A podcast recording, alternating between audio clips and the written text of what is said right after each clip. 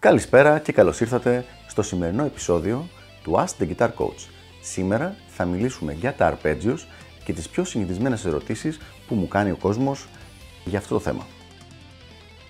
Τα arpeggios λοιπόν, με πολύ απλά λόγια, είναι οι νότες μίας συγχορδίας παιγμένες μία-μία και με τη σειρά τους. Δηλαδή, αν έχουμε μία συγχορδία στην κιθάρα, ας πούμε ένα La minor 7, αυτή η συγχορδία έχει τις νότες La, Do, Mi, Sol. Είναι αυτή εδώ η συγχορδία. Όταν παίζουμε τη συγχορδία στην κιθάρα, σε αυτή τη θέση, οι νότες όπως είναι φτιαγμένες πάνω στο λαιμό είναι La, Mi, Sol, Do, Mi, La. Δηλαδή, είναι όλες οι νότες που είπαμε, La, Do, Mi, Sol, αλλά δεν είναι με τη σειρά που εμφανίζονται. Είναι με τη σειρά που βολεύει το κράτημα αυτό πάνω στην κιθάρα. Το αρπέτζιο όμως είναι οι νότες αυτής της συγχορδίας παιγμένες μία-μία και με τη σειρά τους. Δηλαδή, αν θέλουμε να κάνουμε ένα αρπέτζιο La minor 7 σε 3 οκτάβες, οι νότες θα είναι La, Do, Mi, Sol, La, Do, Mi, Sol, La, Do, Mi, Sol, La.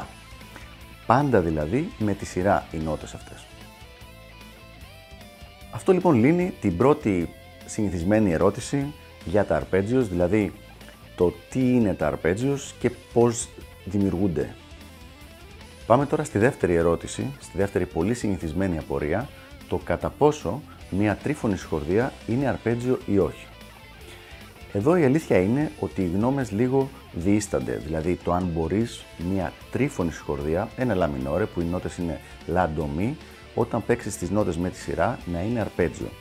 Καλύτερο είναι να το λέμε τριάδα αυτό ή τριαδικό αρπέτζιο. Οπότε λοιπόν, αρπέτζιος λέμε συνήθως τα τετράφωνα και πάνω. Λιγότερες νότες από τέσσερις λέγονται τριάδες.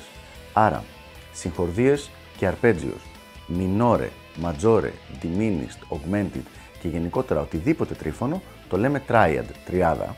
Και αρπέτζιος λέγονται από τέσσερις νότες, δηλαδή από συγχορδίες και αρπέτζιο εβδόμης και περισσότερες νότες, 5, 6 και πάει λέγοντας. Τρίτη λοιπόν συνηθισμένη ερώτηση.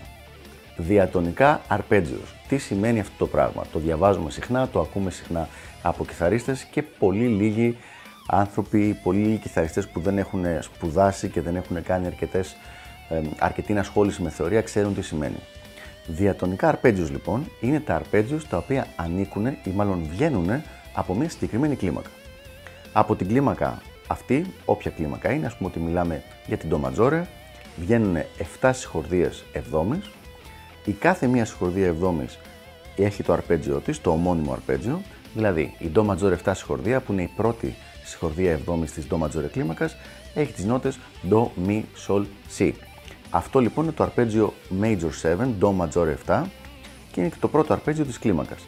Έτσι ακριβώς φτάνουμε στα 7 αρπέτζιους, ένα για την κάθε νότα της κλίμακας και εφόσον τα αρπέτζιος αυτά χρησιμοποιούν μόνο νότες της κλίμακας αυτής, λέγονται διατονικά αρπέτζιος.